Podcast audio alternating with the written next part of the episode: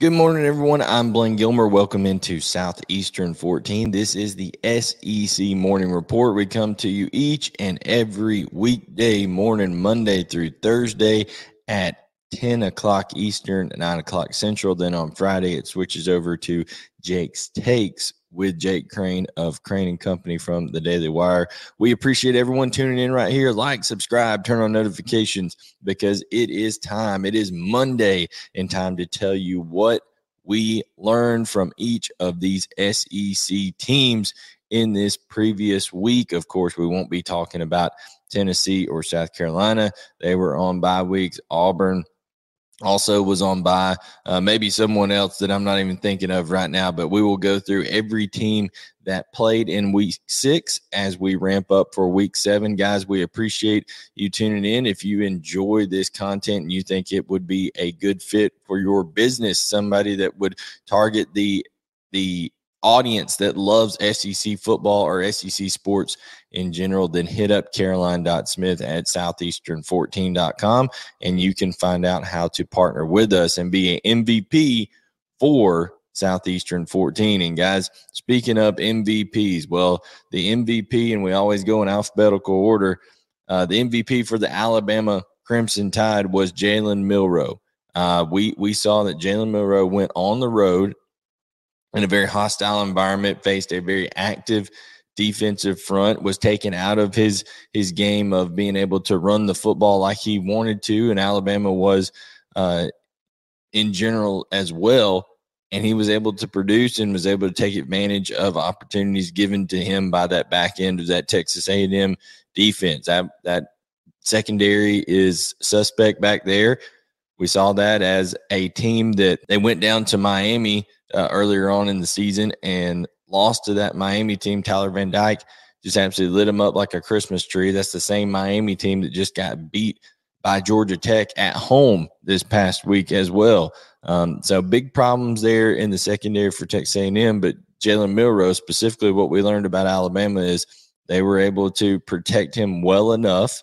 The offensive line showed some improvement, even though there was uh, a lot of a lot of pressure from from Texas A&M guys. There was a lot of times where Texas A&M got after Milroe. You're talking about six sacks, but when it came down to it, uh, they were able to protect him just well enough so he could get off some of those some of those big throws, uh, and that he could make plays with Jermaine Burton. And Jermaine Burton is a guy that lots of people, uh, you know, maybe they don't like his antics or things like that, how he goes about doing stuff. But Jermaine Burton continually finds himself open down the field, uh, makes big plays. Him and Isaiah Bond are, you know, the really the top weapons here for Alabama as they're being the most consistently targeted and the guys that that uh, Milroe finds down the field. I think Tommy Rees did a good job of, of tailoring this game to uh, Milroe's strengths, and he's getting better and better at putting the ball down the field. Um, I think still on the defensive side of the ball, there was some plays uh, to to be made for for Texas A&M, but man, the pressure that Alabama generates on that side of the ball and and the way that they were able to get after Max Johnson didn't allow him to see some of those things that that were that were possibly open down the field. You got uh, Deontae Lawson, who was coming back off of injury and just played tremendous. Uh, also, the the the way that Caleb Downs has fortified that secondary back there. You know, they they struggled at the safety positions a little bit last year, but man, he comes up with a big interception. Also, uh, five tackles on the day. He's just a guy that, as a true freshman, is is a cut above everyone else that that comes into the league and kind of has to bide their time and and get used to things. But no, he he's making changes to a already really good Alabama defense, and he came in there and has really fortified that back end.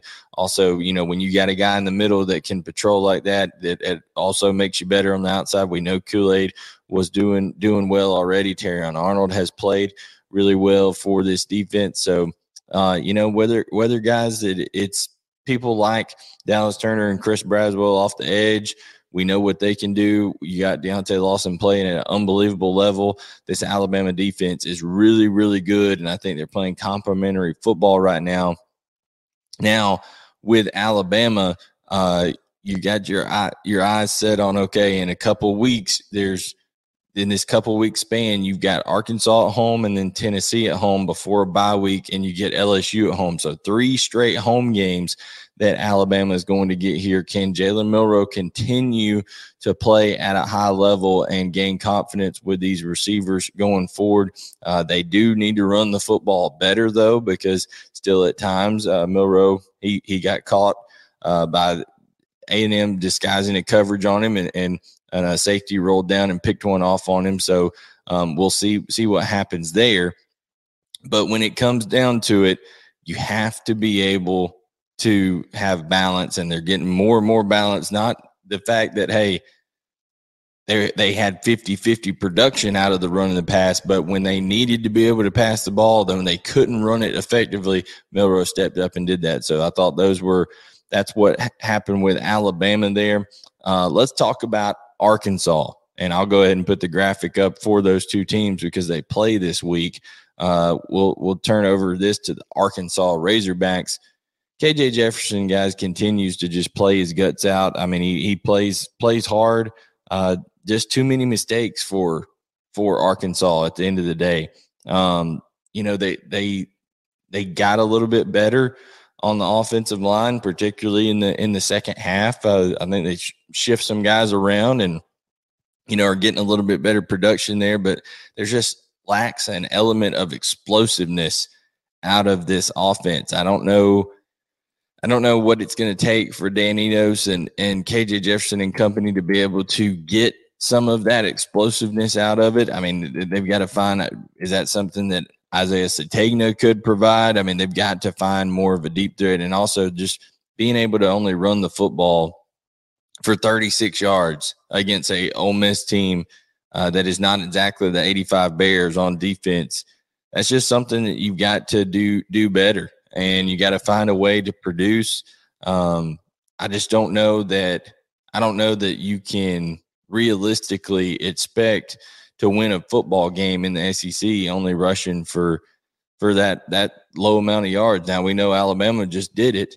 Okay, uh, r- rushing for a very small amount against Texas A&M. But when you're rushing for under 50 yards in a game, you're just putting a lot on your quarterback, and eventually mistakes are going to be made. Did have a couple picks in this game. Yeah, but we need to see somebody that is more of a explosive threat out of that offense. I don't know uh, where exactly it's going to come from, um, but hey, Arkansas's got to continue to to grind here uh, because now they've got to go, as we just mentioned, in this game on the road to Alabama, a place they haven't won in a long time. And Sam Pittman and company have got to fight to to show that this program is going to continue to fight. So definitely learned that Arkansas can play with just about anybody, guys. We saw what they did on the road now twice, uh, competing against really good teams like LSU, uh, like Ole Miss. Okay, Texas, Texas A&M. That one got away from them in between. But now, which team will show up? Will they be able to limit Alabama's run game and and and limit explosive plays? I thought the defense actually held pretty well. Only allowed 153 passing yards to a Jackson Dart and company that have played really well. They did uh, allow Quinshon Judkins uh, to and Ulysses Bentley to get going. Particularly Bentley had 94 yards on the ground for Ole Miss, but uh, you know it's just like, hey, can when one side of the ball plays well, can can the other one match it up that night? Got to get complementary play if you're Arkansas and find ways to help KJ Jefferson out because the guy can't do it all himself. Now, as we go as we go down, uh, Auburn did not play. They'll play this week uh, in a matchup against LSU. My only question for Auburn is in the bye week, did they come up with a plan uh, for Payton Thorne and Robbie Ashford? They didn't use Robbie Ashford as much as I thought they should have in that Georgia game, particularly what he was doing. Um, you know, you got to have a better plan for those guys and be able to figure out what's best for your offense? Is it just go with Robbie Ashford, period? So I'm excited to see what happens there for this Auburn team as they will be heading in to LSU later this week. Now, let's talk about Florida. Florida had a bunch of injuries, uh, a bunch of guys that didn't play. Trevor Etienne didn't play. Um, you had Khan didn't play. Austin Barber was held out. So, guys, we I don't think we learned a whole lot about this Florida team against Vanderbilt. Sometimes you just got to win and survive, win and move on, and that's what they did. Um, you know, Treyaun Webb stepped up at running back and, and did some good things. So that was good for them to to see him get some get some production there. Montrell Johnson looked great. Uh, Graham Mertz was was efficient once again and, and continues to make the plays that he should make against inferior competition in particularly now he's got to step up and do it uh, when it counts especially on the road um, not tremendous against kentucky a couple weeks ago but he looked great in this game and now he's going to have to go to columbia south carolina and you know put together four quarters of play on the road. And listen, Florida's going to have to be able to run the ball on the road. Uh, we know that Florida can run the ball. We know that Florida can run the ball even with backup offensive linemen for the first part as they did in this game. Now, Vanderbilt is atrocious at stopping the run, and Florida didn't just start off this game like a like a house on fire. I mean, they didn't they didn't do tremendously great right from the jump, but they ended up having a lot of balance, almost 500 yards of offense, 280 yards rushing, 280 yards passing, 215 yards rushing for the Gators. And like I said, Montrell Johnson looked really good uh, doing things for him 18 carries, 135 yards. And, and like I said, Treyaun Webb is a guy who was highly recruited. He was uh, he was committed to Georgia for a long time, ends up uh, flipping to Florida before it was all said and done. So he gets some experience with Etienne out of this one. But uh, like I said, Graham Mertz, I think he's playing playing really well the defense, I don't know how much you learned going up against uh, going up against Vanderbilt. Ken Seals had a decent day for them um, over there, but I think Florida has got to continue to find ways to turn people uh, turn people over. Um, they got they've got to be more efficient on getting uh, getting people off the field, and they did that this in this game. That's what I think you got to be most encouraged about. Vanderbilt held to one out of ten on third downs uh, only convert, converted one of 10, uh, 0 of 3 on fourth down. So that is being elite at getting off of the field. I don't care who you're playing. That's an encouraging sign for Austin Armstrong's defense. And uh, we'll see what the Gators have going forward as they travel to Columbia this week. The Georgia Bulldogs. Here's what we learned about the Georgia Bulldogs if you're gonna if you're gonna talk junk about the king, if you're gonna if you're gonna come at the king, you better not miss. They're gonna bring it on you in a hurry. And Georgia absolutely laid the smackdown on Kentucky at home. I was there to witness that game, and it was absolutely surgical what Carson Beck, Mike Bobo, Brock Bowers, Marcus Rosemy, Jack Saint did to that Kentucky defense. Anything they wanted was wide open. I mean, Carson Beck had all day to throw. He sat back there. He just went through his progressions and ripped Kentucky apart. And this is a good Kentucky football team. You're talking about a, a football team that defensively is is structured a lot of the same way that, that Georgia does things in terms of how they play play physical and, and, and the point of attack and get hats to the ball and all that kind of stuff and you typically don't see people running wide open on a Brad White defense, but Georgia was able to. Mike Bobo was able to manipulate those guys with the play action because because Georgia was able to run the ball a lot better than they had in previous games. Um, you know, Kendall Milton actually looked healthy and looked good in this one, which is something that I think is a big for Georgia. If they can have a change up off of uh, Daijun Daijun Edwards. Daijun Edwards continues to run the ball very, very well and look look really good doing it.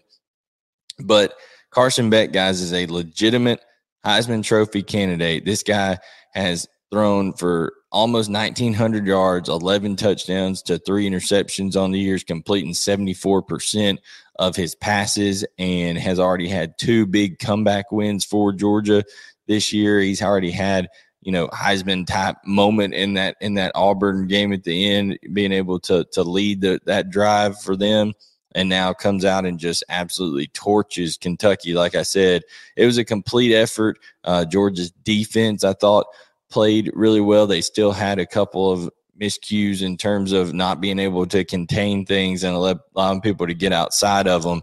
Um, you know, on the edges there. But when you're playing as, as aggressively as Georgia as Georgia does. That's going to happen from time to time, I, suspo- I suppose, but they really limited Ray Davis and we're just way more physical at the point of contact and more physical than that Kentucky team consistently this week. And that's just a huge win for the team in general to finally come out and, and look and play like everybody thinks Georgia should look and play. Has to do a lot for the confidence and the morale uh, with that team as now they head on the road uh, to Vanderbilt, and then they will have a bye week before the cocktail party on October 28th, and then a brutal stretch run.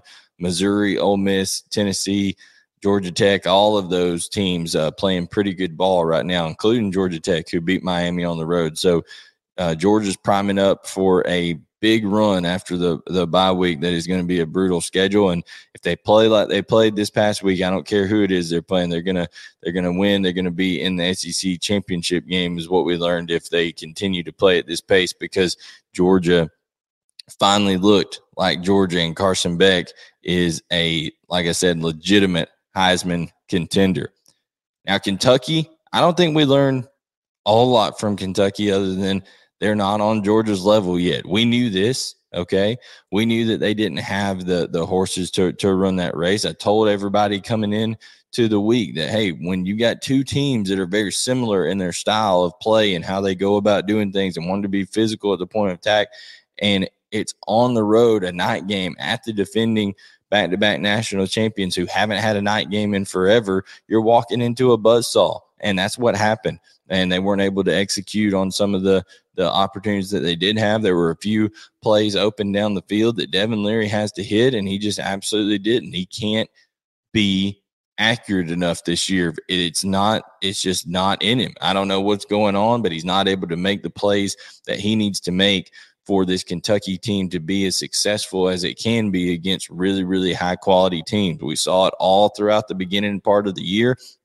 You guys, nobody was bigger thinking uh, a proponent of Devin Leary, thinking how that much was going to, how much that was going to benefit this offense with Liam Coen, with Dane Key, uh, with all those receivers over there, Robinson, Brown. But it has not come to fruition. Ray Davis has been great. He's been trying to do everything he can, but you can't run the football exclusively against teams that are as dominant up front as a Georgia defense is. So Kentucky has to bounce back. They got to come back at home. Hopefully, uh, for their sake, people are healthy. You know, Trevin Wallace left the game with a shoulder injury. Keeshawn Silver also had a shoulder injury and didn't return. Barion Brown has a hamstring problem. So they are beat up with Missouri coming into town.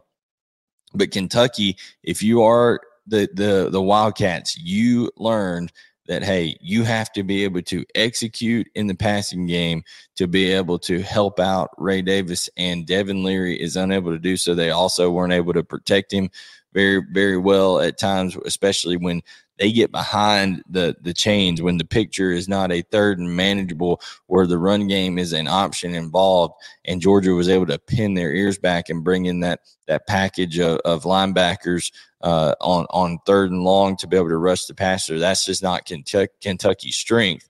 And if they're having to play from behind like that, they're they're in a little bit of trouble. So Kentucky needs to continue to try to start fast in these games, control things uh, with the run, and and play better defensively. They got lost, guys, against Brock Bowers. There was too many times that that Mike Bobo just played chess when they when Brad White and Mark Stoops were playing checkers. It seemed and how they were covering uh, Brock Bowers and how they were losing some of these these receivers down the field. So not your typical performance by Kentucky. I don't think we learned a ton about them because, like I said, I don't think it was a they it was a, a, a fair fight. Really, they were going into this matchup and it was they were they were outclassed uh, from the beginning, and I think some of the hype was a little unrealistic after that performance versus Florida. But now they get a chance to really win a game that can can be a big deal for the program and set them up. I, listen, I predicted them to go ten and two before the season. If you want to win those ten games in the regular season, Kentucky's got to win this one against Missouri going forward. So that is what we learned about the Kentucky Wildcats. The LSU Fighting Tigers went into Columbia, Missouri, and took down the Missouri Tigers.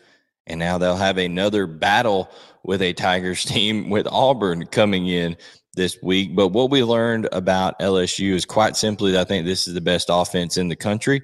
Uh, it's going to be tough for any defense to totally stop them, as the late, great Stuart Scott used to say you can't hope to stop them. You can only hope to contain them. Okay, because that's that's just not going to happen. Uh, you're not going to stop them. You can only hope that you can limit the damage that Jayden Daniels is able to do.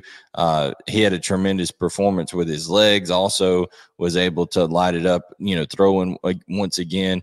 Logan Diggs has become such a vital part of what LSU is able to do offensively. Um, guys, there was a time where Jayden Daniels, you know, specifically most of last year, early this year, had to do every single thing for this team. Was the leading rusher.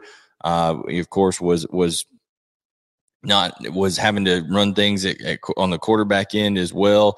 But now they have balance and they have a guy who can take a little bit of that burden off of uh, Logan Diggs off of Jayden Daniels and Logan Diggs, and he's a patient runner, but he's also physical when he needs to be. I think that's a really, really big added element. Uh, we know how talented Malik Nabers is. He continues just to torch opposing teams.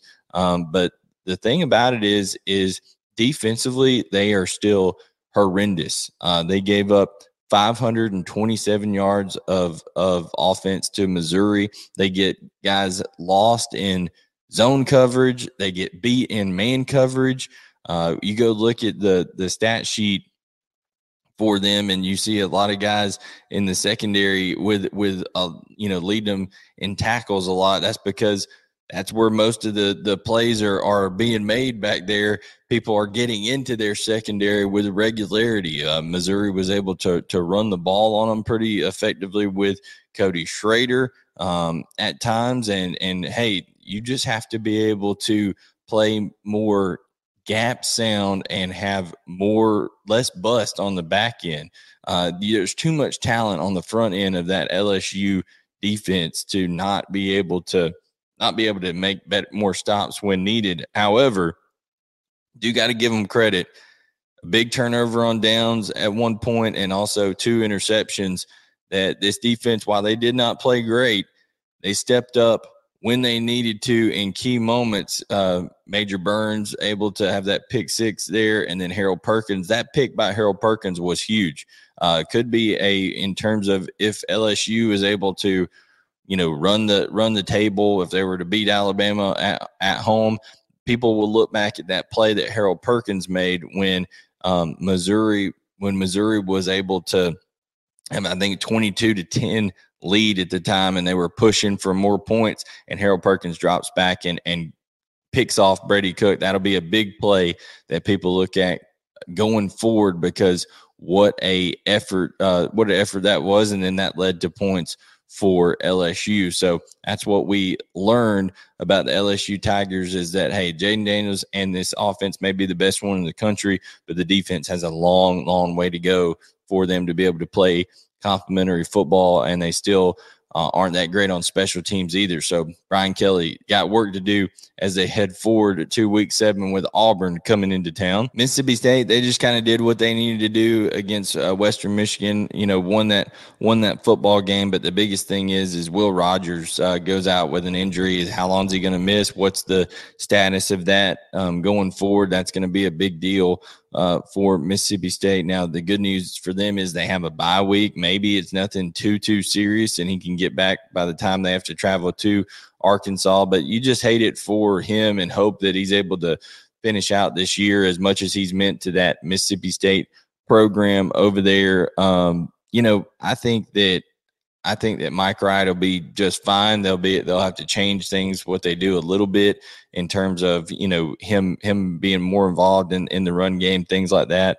Um, but you know, hey, when it comes to Mississippi State, they're still finding it seems like an identity uh, offensive wise. They they they're trying to run the football a little bit better.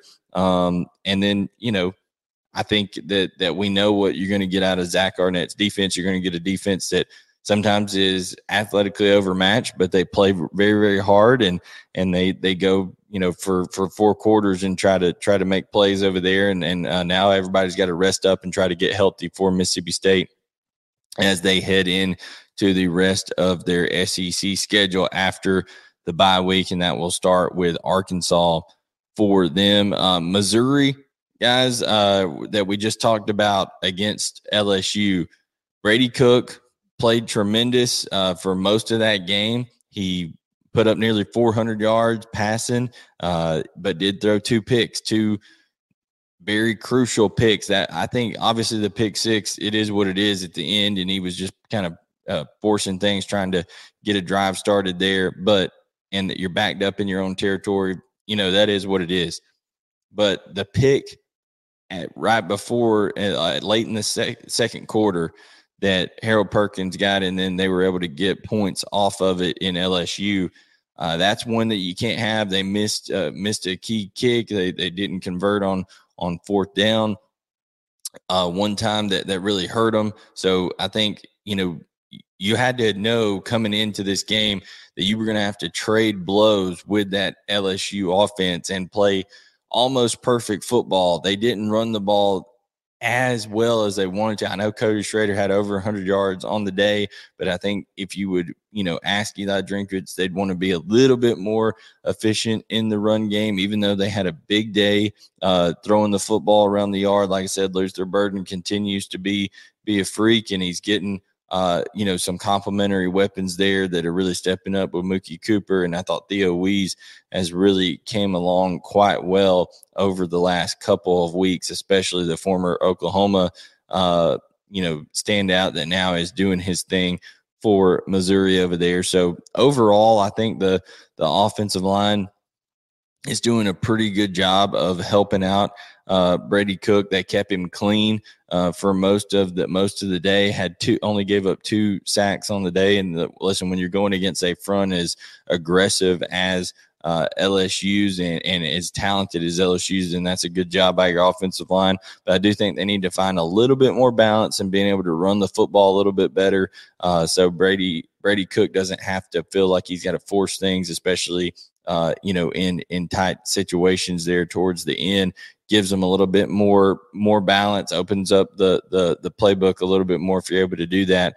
But Luther Burden, Theo Wease, Mookie Cooper, uh, they're really playing quite well, and I think this Missouri team now gets the the benefit of going up against a Kentucky team that's a little bit banged up.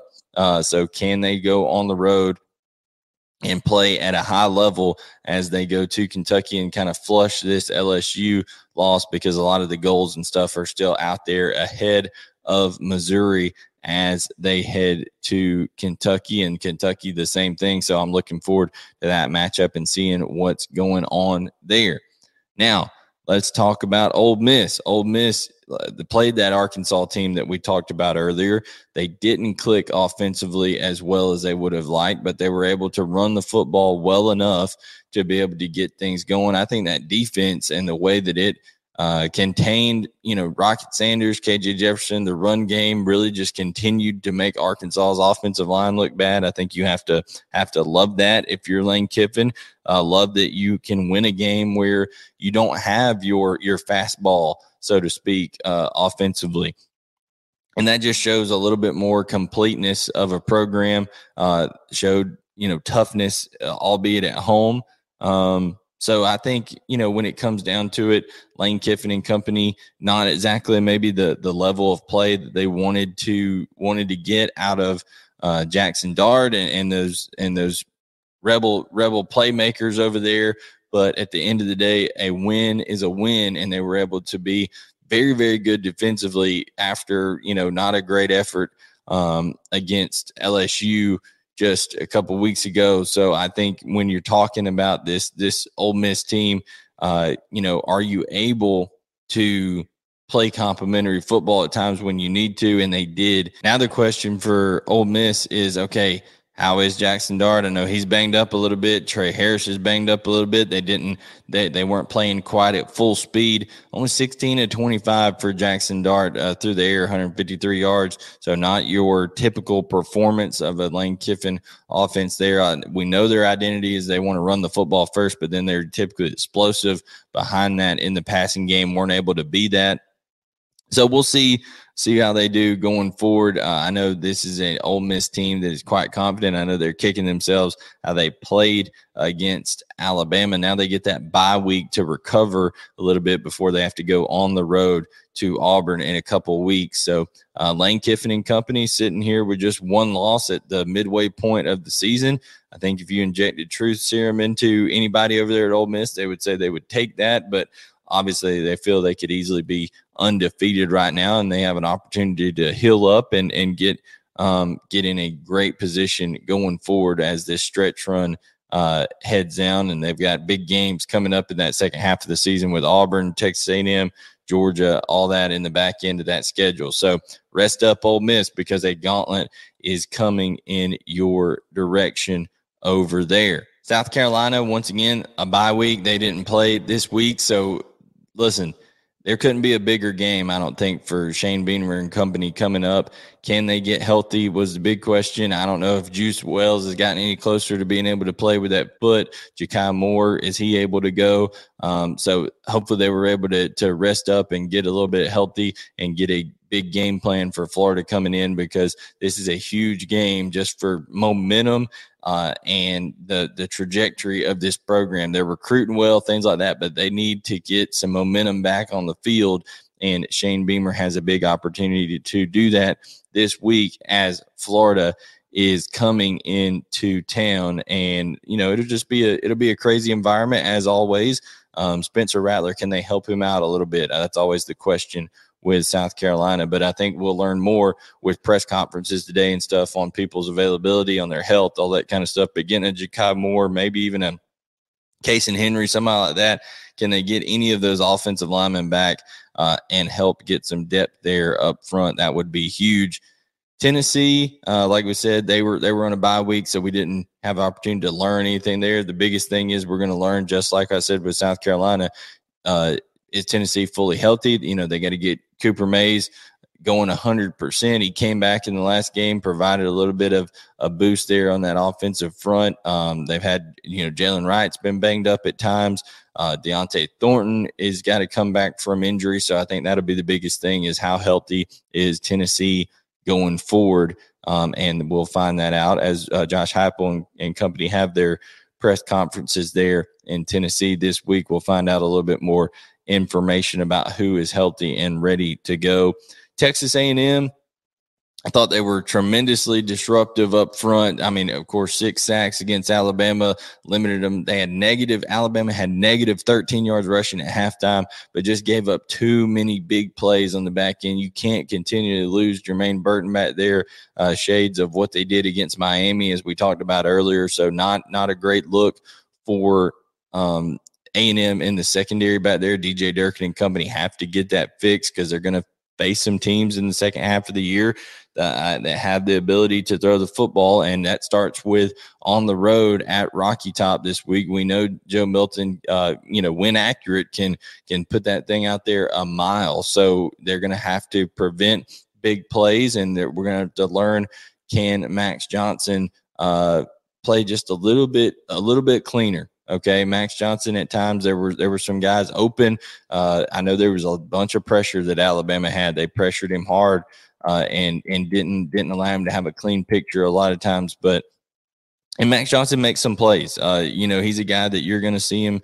You're going to see him make some plays, but he's also going to miss a few things. Had a key interception, um, and and just a couple open receivers that if he if he had it to do over again, I know that he would love to either pull the trigger on when he didn't throw it, uh, or that he would hope to be a little bit more accurate on. Ainias Smith just continues to be like a video game uh, you know, cheat code type deal on punt returns, and then and then he he's uh, very productive in the passing game as well. I, my question is, do you start using Ainias Smith at running back a little bit? Just find different ways to get him touches. They haven't been very very effective running the football this year, not overly effective. So got to find ways to be creative. I think Tennessee is a very disruptive defense. So uh, can the offensive line hold up? They only guys they only um, are 60th in the country uh, when it comes to havoc allowed. So they they allow a lot of negative plays at times.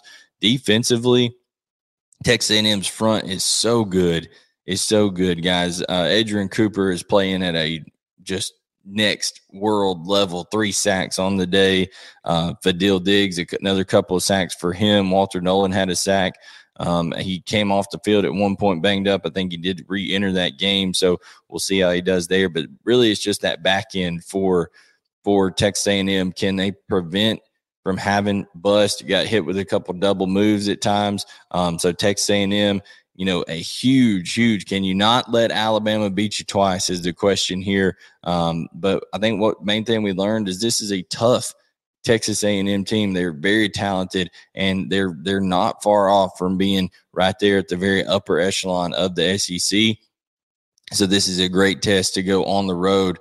Uh, couldn't get it done at home against Alabama. So can you prevent Alabama from beating you twice as you head into where the Volunteers are going to be playing? Then Vanderbilt, guys, I don't have much to say against Vanderbilt. They just until they get more talent in that program, they're not going to be able to compete consistently in the SEC. And now they have Georgia coming into town. So congratulations on that. Another beatdown coming your way in terms of Vanderbilt. But guys, that is what we learned in week six of college football action for the SEC. We'll have all the previews, predictions, uh, analysis, betting tips, everything you could want right here on Southeastern 14 as we head into week seven. Guys, make sure that you like, subscribe, turn on notifications, check out Chomps in the description below if you want a 15% discount on uh, some good uh, protein snacks, whether it's beef, venison, turkey, great flavors over there. The jalapeno beef, my favorite over there. We have a show with Tavares King and Knowshon Moreno every Wednesday at 8.30. Uh, so check that out, 8.30 uh, Eastern, P- 8.30 p.m. Eastern, 7.30 Central. We'll go live with that on Wednesday nights. And then every single day, Chris Lee, uh, Gavin Schoenwald have a daily show.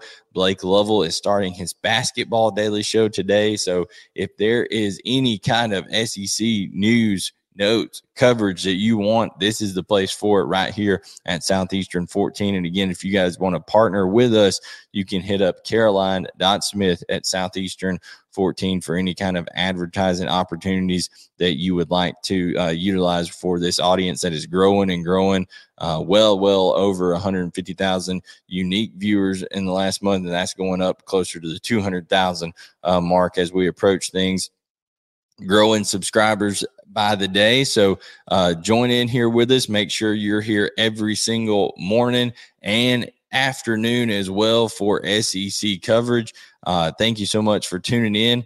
Again, hit that like button before you go. I'm Blayne Gilmer. This is Southeastern 14. Thank you so much, and we'll catch you next time for more SEC football coverage right here on Southeastern 14.